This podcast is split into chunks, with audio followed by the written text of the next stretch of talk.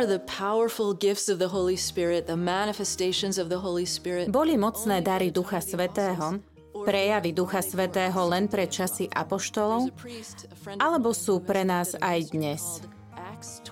Je jeden kňaz, môj priateľ, ktorý založil dielo s názvom Skutky 29. Viete, koľko kapitol majú skutky apoštolov? 28. Prečo teda skutky 29? Pretože to je kapitola, v ktorej žijeme teraz.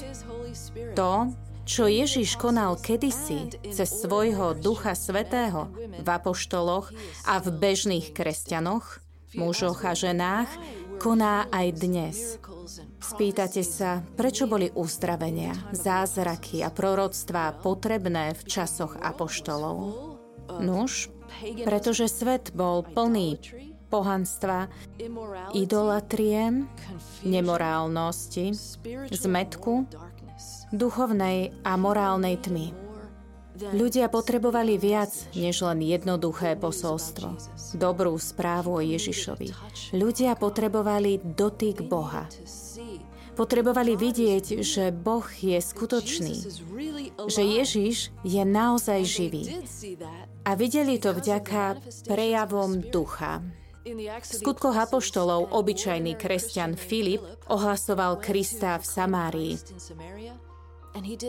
Uzdravoval a robil zázraky. A vďaka tomu ľudia uverili v Ježiša. Ďalej sa tam píše, že mal štyri céry, ktoré prorokovali. Obyčajní ľudia robili tieto veci. A čo naše dnešné časy? Nežijeme aj my v časoch pohanstva, idolatrie, nemorálnosti, zmetku, morálnej a duchovnej tmy? Áno, žijeme. A dnes práve tak, ako v časoch apoštolov, ľudia potrebujú viac než posolstvo. Ľudia potrebujú dotyk Boha. Potrebujú zakúsiť, že Boh je skutočný, že Ježiš žije. Uvediem z cirkevných dejín príklad toho, aké bežné majú byť dary ducha. Jedným z najväčších misionárov v histórii bol svätý František Savrský, jeden z prvých jezuitov, ktorý priniesol evanielium na ďaleký východ, do Indie, Malajzie, Japonska. Písal listy do Európy, aby vyrozprával svojim jezuitským bratom o pôsobení Boha. A v jednom z listov z Indie stojí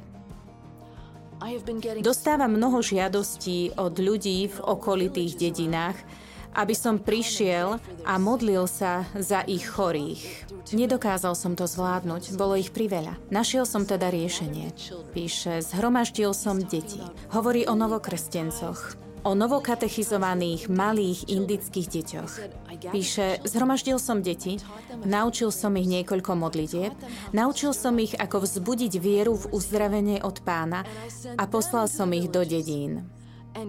A Boh uzdravuje toľkých ľudí prostredníctvom jednoduchej viery a modlitieb týchto detí, že je to ako príliv vln ľudí do cirkvy. Tak svätý František učil ľudí v Indii. Nemusíte byť svetec, aby prostredníctvom vás Boh uzdravoval. Nemusíte byť kňaz z Európy, nemusíte byť jezuita, nemusíte byť učenec, nemusíte byť dokonca ani dospelý. Aby pán cez vás vykonal niečo úžasné, Stačí, ak vykročíte s vierou ako dieťa. Tak, ako to učila svätá Terezia. František a Terezia dovedna, spolupatróni misií. Boh chce, aby každý z nás rozpoznal a uplatňoval dary, ktoré nám dal.